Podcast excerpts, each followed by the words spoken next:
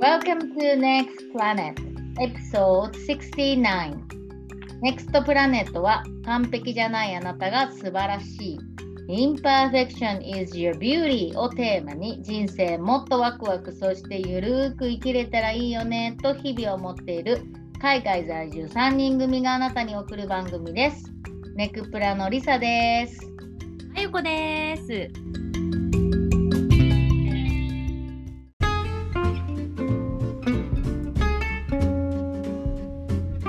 ののです。はい。 ののはいません、今日は。今日ののは大自然の中でまた、ミルウォーキー州うん、また旅行行ってんな、もう多分ほんま毎週行ってるよな、最高な人生。もうすっごいなんか大きな湖の前でうん、大自然に囲まれて中国茶飲んでたよね。飲んでた。 最高じゃんっつったよ。なんかで流もね電波がないのっつって。流星群が見えるって言ってた。何やったそうだからさ今今この時期はんあれって言ってたよ。あのなんだったっけなペガペルセウスだ流星群が見えるらしくて。へえだからあの綺麗なだからまあ都会とかの電気があで少ない多いとこはあれだけどなんか割と暗いところだとなんか流星が結構いっぱい見れるんだってへえ1年ぶりらしいよこれシンガポール見えへんやろな。広島見えんじゃん。広島でもなんか雨降ってるからね今見えへなんかそうなんだよ大雨降っててさん。へそうまあそんなこんなでえ。はい。はいいやまゆーまゆこさ、うんシンガポール今さ、うんもうワクチン差別ワールドになってんで。何何何ワクチン差別ワールドってハッシュやばタグいやばいやばいもう恐ろしいんだけど何 それいや恐ろしい世界になんか恐ろしいって合ってるかわからんけどクレイジーな世界やなっていうかもう本当に8月10日を機に世界は2つに断分断されましてワクチンしてる人としてない人の人生の格差がめっちゃやばいやばい格差格差を感じる人でしょえワクチンしてないやんな。まだ打て打ててないよ打てないそしたらスタバでもあのコーヒーの飲めないよあのテイクアウェイしかできないだから座って飲めないど外食一切無理やでワクチンしてる人してない人、あそっかだだから連絡あったんだようん、誰かゆうらうん友達から連絡ありそうまゆこ後悔でしか飲めないからねつって後悔行こうって言われて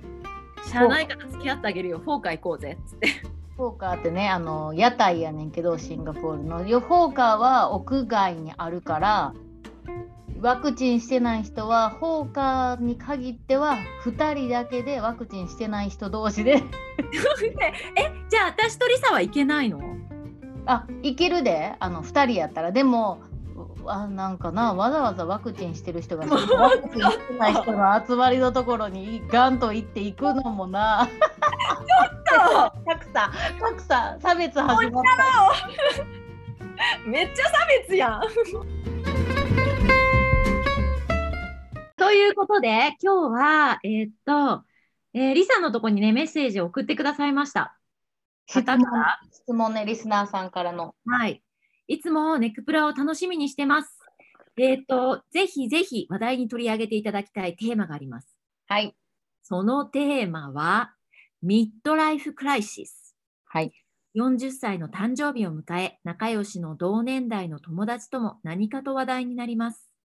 ネクプラの皆様は生き生きワクワクキラキラ活躍されているので、ミッドライフクライシスとは無縁なのでしょうかぜひ、ネクプラの皆様の話のテーマに取り上げていただけたら、友達一同めちゃくちゃ食いついて聞きます。よろしくお願いいたします。とメッセージをいただきました。あーありがとうございますいい話題やなミッドライフクライシスめっちゃミッドライフクライシスあるよ。マジ。ありまくりありまくりだよ、もミッドミッドどころちゃうよなう。ミッドどころ。えっていうか結構ずっとミッドライフクライシスなんじゃないっていう。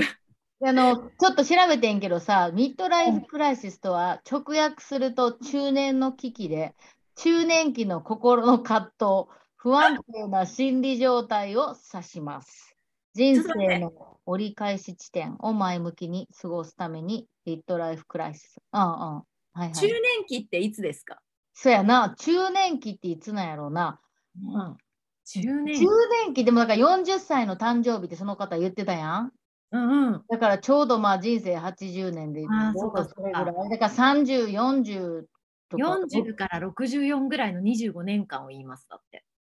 結構長い な。40からなんや。30入ってないんや。あでも私なんか全然30代ミッドライフじゃあえそれはミッドライフクライシスじゃないのかえ、いや私多分20代でミッドライフクライシスやった。私も30代前半から今にかけてミッドライフクライシスだった。なあだから何歳って関係ないけど、そうだね。心の葛藤をそのうんクライシスというのであれば、うん、めっちゃあるわなあ山ほどあるよ。山ほどあるうんあ、いや今とかまさにミッドライフクライシス真っ最最前中線真っ最中。真っどん最などんなクライシスがあったんいやビッグクライシスがあってさなんうんかこれね、もうなんかあのーちょっと数日あれ数週間前お休みさせてもらったうん子はさなんかうん、まあ今日本帰ってる理由もなんだけどなんかもううんお伝えしてる人には伝えてるしなんかうん自分の中で整理がついたからもうお話できるんだけどうんお母さんが亡くなったのねこの度。うんそううのんで、それですごいやっぱりめっちゃ考えることもいっぱいあったしうん考える考えるっていうよりも感じることがいっぱいいっぱいあってもうなんかどう対応していいんだろうってまさにミッドライフクライシスだよね。うんいやもうそれはくね自分のお母さんが亡くなるってめっマニちコゃでも本当に強いなと私はこの最中とかも見てたけどさうんめっちゃ強かったな最後まで、全然だよめっちゃ泣いたでもうなんか、うんいっぱい泣いたしなんかいっぱい、うん、いっぱい話したしいっぱい感じたし、なんかうんでもずっとこの2年2ヶ月かな,、うんなんかお母さんが病気になってから自分の中で後悔しないようにうんなんか前向きにお母さんと常に対話しようってコミュニケーション取ろうとかなんかお母さんに頻繁に連絡しようとかすごい心に決めて過ごしてきたから、うんすっごく悲しいしすごく辛いしうんでも奇跡的にすぐ帰れたしシンガポールから日本に。でこのコロナの状況で病院に毎日は通えなくてうん最後の5日間だけ先生から病院来てもいいですよって言ってもらってでもその5日間を過ごせたっていうのもすごく、うんすごくありがたかったし、うんうん本当うんになんか本当にありがとうって思えた。うんいや本当に不幸なニュースやけれどもその合間合間には奇跡の積み重ねやなって本当にそうだと思傍から見て思った。だってこの時期にやで普通の人が日本に渡れないこの時期にう。うん、家族全員外国人の旦那さんまでもなあ日本の大使館からアプローバルもらってさ帰れてうん家族全員でお母さんを迎え送ってたってす。ね本当にいやねなんかさこのちょっとこれミッドライフクライシスから外れちゃうんだけどでもこれすごいお伝えしたくて、なんかね私すごいお別れする時に悲しかったけど、でもすごい最後のお別れがきちんとできて本当に良かったなって思ってて、うんでそのお別れした時にね「ゆかん」っていうことをしてもらったの聞いたことある、ゆかんってうんない。なんかゆかんってねなんかお母さん病院に入ってたからうんやっぱりあのお風呂とかすごい大好きだったの。なんか、さあお風呂すごい好きな人でよくよく一緒に温泉も行ったしよくよく一緒に銭湯も行ったしうんなんかもう帰るたんびにお母さんと銭湯行くのがすごい楽しい。で、うんまあ、お風呂大好きな人だったんだけどやっぱり病院にいたからさお風呂に入れないじゃん。うんで亡くなった時に湯管してもらおうって言って、あのー葬儀場にお風呂持ってきてくれるの。へえ。うん、で湯管師さんっていう人がいて、うんでその人たちがお風呂をセットしてくれてお母さん亡くなってるんだけど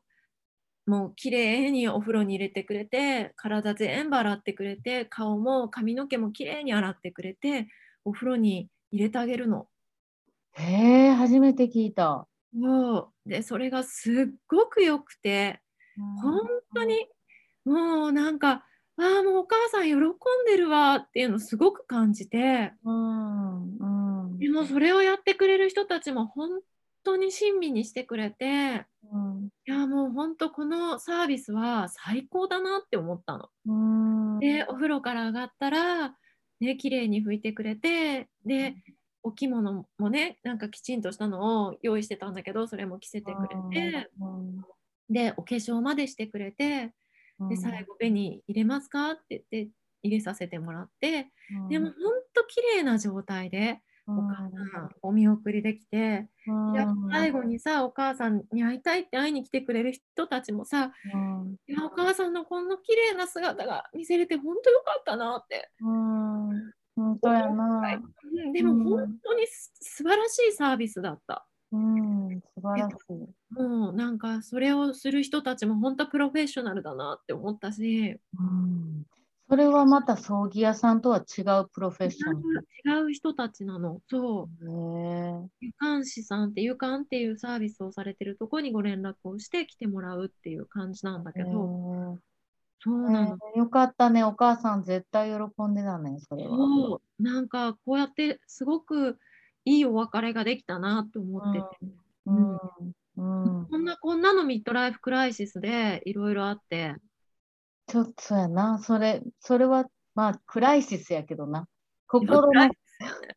やうん、それはもうほんまに人生のクライシスやな、大切な人。でも私たちのこの年齢ってさ、うんみんなが通る道やん、これって。そうだねうん、まあまゆこがちょっと先にさ、うん、経験したけど、なんか、みんなが、なんかすごい、ほんとどうなんねやろうって思う。なんか、でもこれもさほんとさすごいふ関係性もいろいろあるじゃんうん、お母さんとの関係性でまたさその人それぞれが変わってくるじゃん見送り方とか、うん、死についての感じ方とか、うん、ここもすごい違うじゃん。うん、なんか、なんか今しでね今さその家の断捨離をすごいしてて片付けをすごくしててうん一人でするのが辛いからおばに来てもらっておばと一緒にしてるんだけど、うん、おばの場合はすごいやっぱりおばあちゃんとの関係があんま良くなかったから、なんうんか片付けする時に「こんちくしょう!」って思ってたっつってた逆に。うんなんかおばあちゃんが亡くなった時にね、うんあのすんごいものがあってうんもうやるせない気持ちですごい大変だったって逆に、あうのんそうだからなんか真由子はおおかお母ちゃんとの関係がすごくいい関係だからうんそういう気持ちはないかどうってう、んうん寂しいって気持ちはあるけどそのやるせないなんでっていうような気持ちはねないよねっていう話とかしてさへーそうだからなんか親との関係性でまたいろいろ変わってくるんだろうなっていうのも感じた。そうね。人それぞれ違うもんね、みんな。いや違うよ。え、なんかさ、まださ、もちろん悲しみの、なんか真っ最中やと思うし、うん。思い出すたびにもう涙出てくると思うねんけど、なんかその、断捨離することってさ、なんかその、気持ち的にも、うん。こう、安定するとか、なんか悲しみがちょっと落ち着くとか、なんかあるそういうのって。なんかやっぱりすごい思い出がいっぱいだし、うん見るもの見るものすべてね。もちろんお母さんがいつもいたキッチンだから特になんかあのリビングを片付けてて、ろんっていうのはお父さんがこれから生活していくのに生活しやすいようにしといてあげたいからもうお父さんはさ片付けれないんだよねきっと、うん、出しすぎて、うんだから今やできるとこだけやっといてあげようと思って家全部は無理だけど毎日生活するスペースだけうん極力きれいにしといてあげようと思って、でもうんやっぱり長年お母さんも掃除できてなかったから全部どけて全部きれいにしてるの今うんでもやっぱりきれいにするっていいことだなって本当に思ったうーん気持ちもやっぱり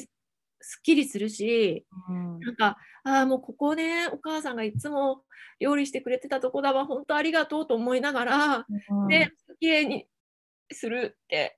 本当行った時にしてあげたかったなって思うけど、うんはいないけどでも絶対喜んでくれてるはずだしやっうんぱり綺麗にうんなんか心も綺麗になった気がするうんうん大切だよ、心が綺麗になるうんすっきりするすごいね片付けるって断捨離ってすごいあす効ご果くがあ大るね切うん、うん私なんかね本当にいろんなものが溜まってたからさ物も物もすごい量だったしうんでもやっぱり気の流れとかもあると思うしうんやっぱり綺麗なところには幸せが来たいって思うと思うしお母さんもやっぱり綺麗なところが好きだと思うし、うんうんお父さんもこの先さ生活していく上で、なんかどんよりした雰雰囲気のところよりやっぱり綺麗でピカピカしてるところの方が気持ちもいいしさそうよみんなそうよね絶う対んだから掃除って絶対大切だと思うし、断捨離って本当に大切。うん、いやそうね、うんだからこのミッドライフクライシスってもちろん近い人の死じゃなくても自分の人生でさ、うんこれ今後どうしようとかも悩んでても多分なんか多分そういう時ってさみ運がさ滞ってしまったりさ、エネルギーがどっかでちょっとう届、ん止まってるっていうとこやからやっぱ流さなあかんねんな動かさなあかんから、うん、そのためには本当にそうだよね。断捨離片付ける整理整頓とかめっちゃいいよな。うん、だってそれさやっぱさあのー星読みとかコーチングしててもそう思わないなんうかん頭の中が整理できてないとか心の中が整理できてないっていうのも心とか頭の断捨離っていうかこう整理整頓うんしてあげるだけでなんかすごく動くじゃん。うん、なんかそうそうそう私も、なんかリサにさすごい星読みしてもらってた時とかうなんか、最初コーチングしてもらってた時とかうんまさにあの時ってミッドライフクライシスでそうやったよな。あれ、ねめっちゃミッドライフクライシ何ス。年前ぐらい、4年前ぐらいとか。もう今だと笑ってしまうよね。なんかその時一番最初に話した時に「お前どういう人生が生きたいの?」みたいななんうかん漠然とした質問を最初にしてくれてその時に「いや海が見えるところでなん、か絵を描いてただただ生きたい」みたいなそんな感じだったええそんなん言ってた。言ってたそれノート書いてた。ええでもそっからやっぱり人生すごいその時の漠然としたイメージからすごくやっぱりもっと抽象的なイメージからこう具体的にうんうん、イメージをいろいろ持つことによってうん、なんか自分の中でも頭の整理もすごくできたし心の整理もだんだんついてきてうんエネルギーが動いたんだろうねきっとね。動いたね。え、あの時って、まゆこさ、めっちゃ悩んでたけど、何で悩んでた大きくは。人生何がしたいか分かんなくて悩んでたんだと思う。それさ。もじもじ。なんか、ちょうどその頃さ、超パッションって言ってたじ私がね、キラキラ時代ね、ゃん。髪の毛巻いてた時代。なんか自分のパッションが何かも分かんなかった。そうやな、パッション何かし、なんか自分がえ、自分がやりたいことを見つけたいみたいな感じやったななんか自分の使命って何なんだろう自分のパッションって何なんだろう自分が本当にやりたいことって何なんだろうって。うん人生どういうふうに生きたいんだろうっていうのが、漠然と分かんなかったの。もう分かんない。うんうんうん今の人生は幸せだし今のライフスタイルも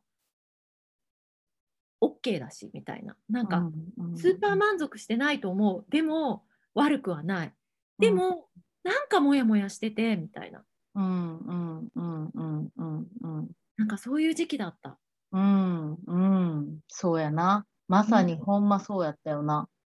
なんかうんマジで子育てが一段落まあちっちゃかったけどまだでもうんうん幼稚園行って自分の時間がすごいああってでもうんそういう人多分いっぱいいると思うねんだな、まあ、日本やったら幼稚園じゃ一段落せんけど小学校ね、入ってとか中学校入って、うん時間があってさ、母親以外の私って何やろうとかな。そう本当にうん。なんか仕事どうしようんうでも何しようとかんで、それで SNS とかインスタ見てたら、周りの人とかが、今日キはラキラして今日るビジネスこんなんしてますみたいな募集しますとか、新たなこんなんやりましたとか、資格取りましたってなって焦るし、私には何があんねやろみたいな、こういうのもやっぱミッドライフクライシスの一つかもね。めっちゃミッドライフクライシスだわそれうん。いや、みんなあるよ。もうありまくり。私は多分それは20代後半やったな。うんうん20代後半から30代前半にもう人生何やりたいんかがさっぱわからなくて自分が今やってることも全然楽しくなかったしみたいな、うんあったわでもさどうやってそれ切り抜けた何がやっぱ一番大きなきっかけうーんとミッドライフクライシスを打破するポイント、そんなのあるうーん私の場合はほんまにたまたま好きなことが見つかったそのその自分がミッドライフクライシスやった時にニューヨークでコーチをつけて、ライフコーチっていうことがあるっていうのを知って、うんで、コーチング受け受けていくうちに、なんなん、これめっちゃやりたい、この仕事って思って、大好きな、その何仕事みたいな、なりたいゴールが見つかったっていうのは一番大きいなと思うねんな。うんこれになりたい、こういう人生を送りたいと思って、うんなんかほんまに理想の人生をめっちゃ、めっちゃ毎日妄想して、これになるぞアファメーションねアファメーション、めそうめっちゃそんな感じで、うんあの、そっちに移行してきたって感じやねんけど、うんまあいろいろいろんな人がいるからな別にそういうパッションみたいなゴールみたいなのが向いてへん人もいるしでも一つ言えるのはほんまに私のコタライフコーチングにはたくさんそういう人が来んねんなまさにうんもうそういう人生の目標がとか何がしたいかわからんみたいなうんでそこでたくさんの人と話して思うのがうんなんかみんなさまさにさっきまゆ子が言ってた私のパッションを見つけたいみたいなのとか、ミッションを見つけたいってみんなめっちゃ思ってんねんな。なんか絶対にこうパッションみたいなこうなんか黄金の輝く何かがうんどっかに落ちてると信じ思っててた思ってていつ来るんそれって思ってた探す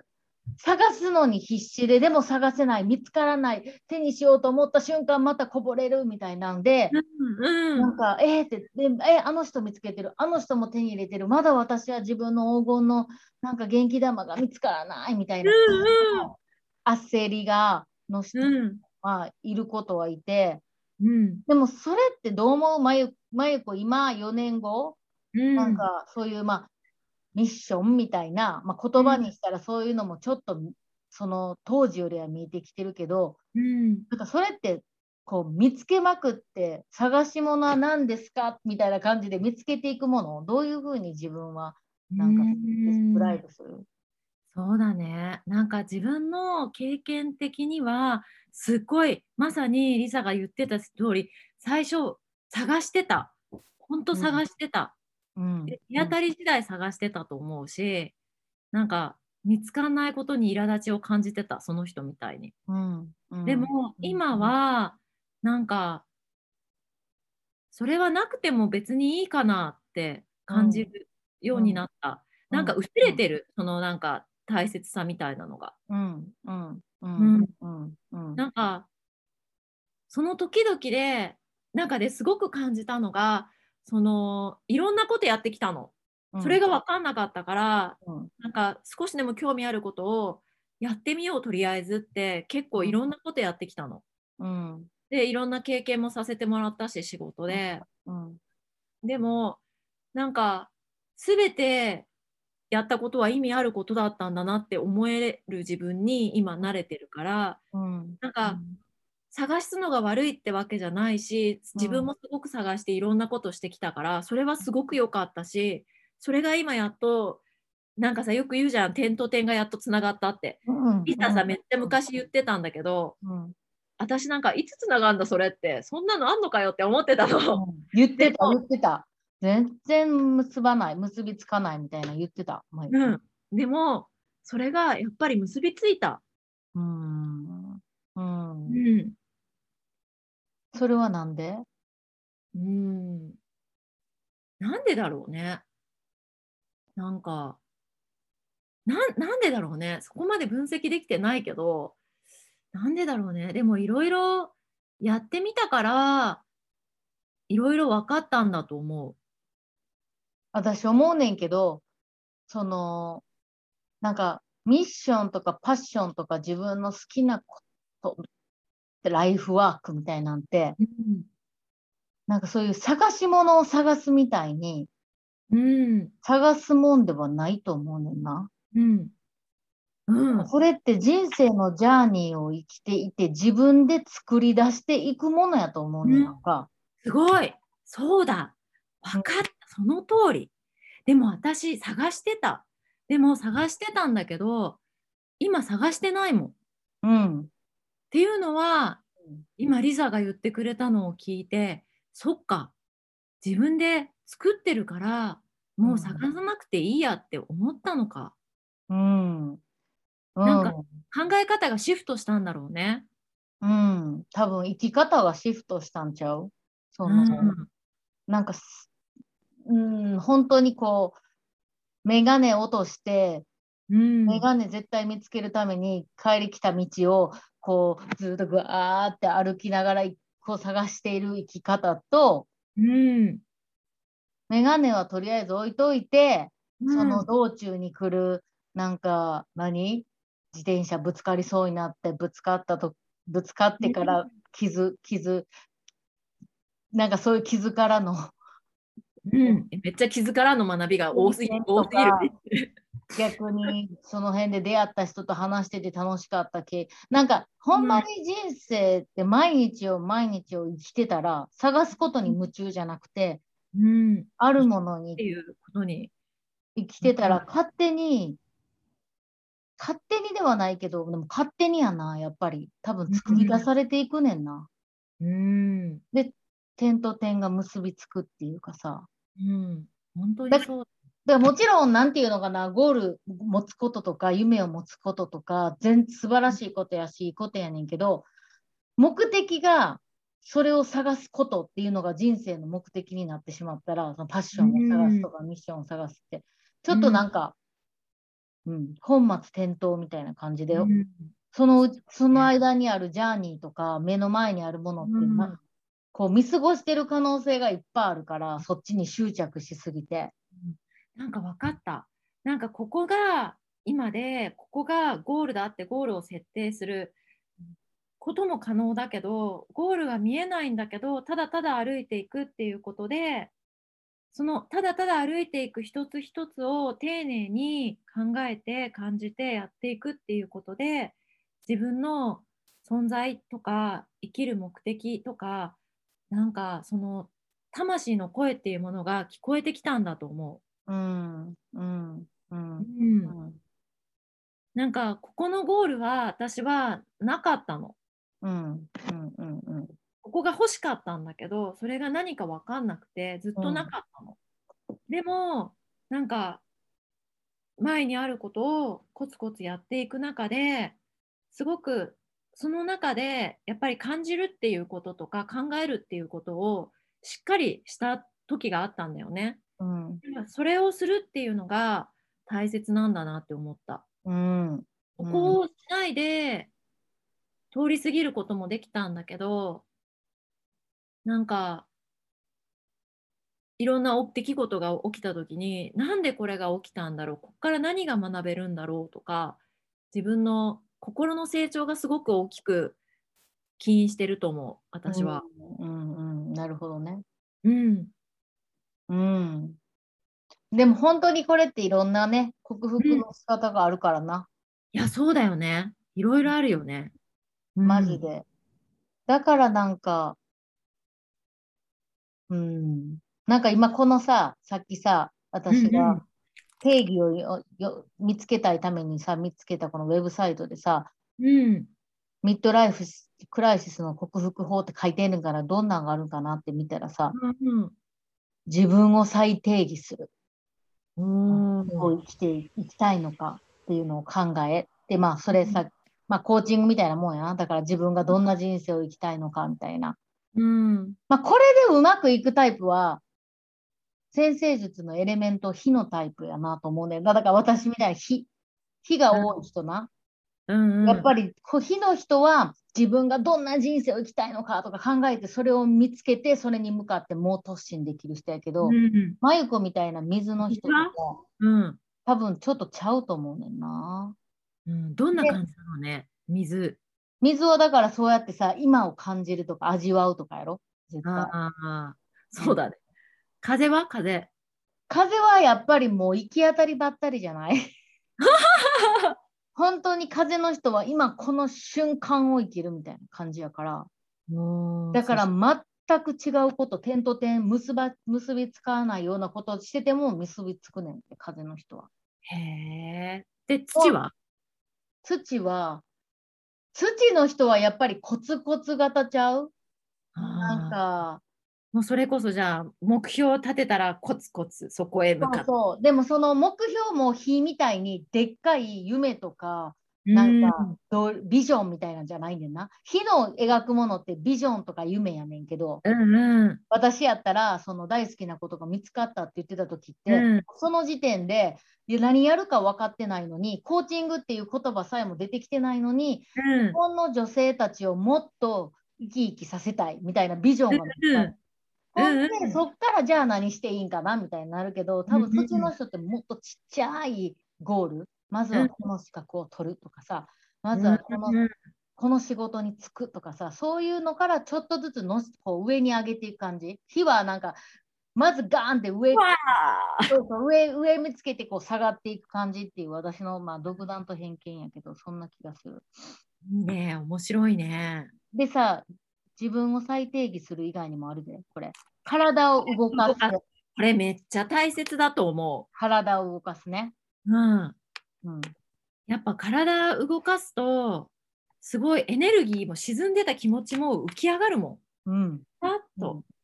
うんそうよね。大切。大切。興味のあることを勉強する、学ぶ。うんそれ、も大切。うんうん。まあ、こんな感じや。みんなそれぞれ、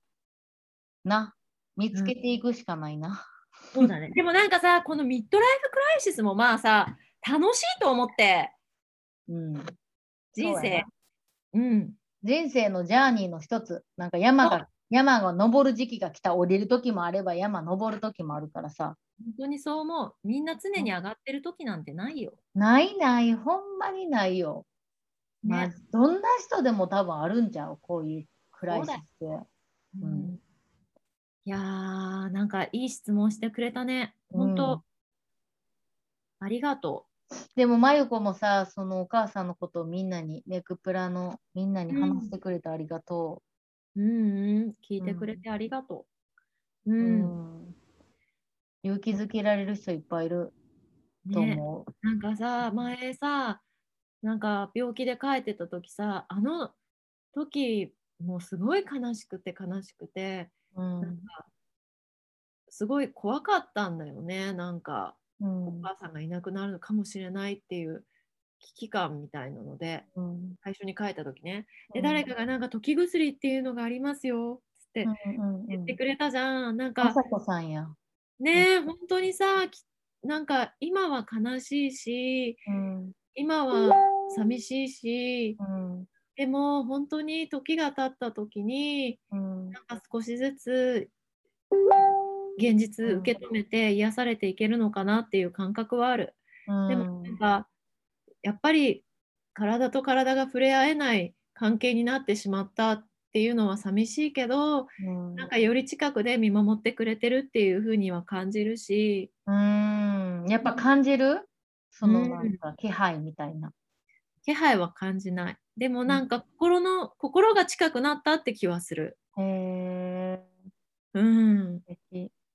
そうだねなんかさほんとお父さんなんてさお父さんがほんとめっちゃ寂しいと思う生きてた時なんてさお母さんに対してお花なんか買ってなかったのにさうん今はさなんかあーお花好きだったから玄関にお花買ってあげようとかって買ってきたりとか、うんあたい焼き好きだったからたい焼き一緒に食べようとかって買ってきたりさ うんなんかお父さんお父さんも寂しいんだろうなって、うんうんね寂しいよねやっぱね伴侶がいなくなるってさ寂しいよね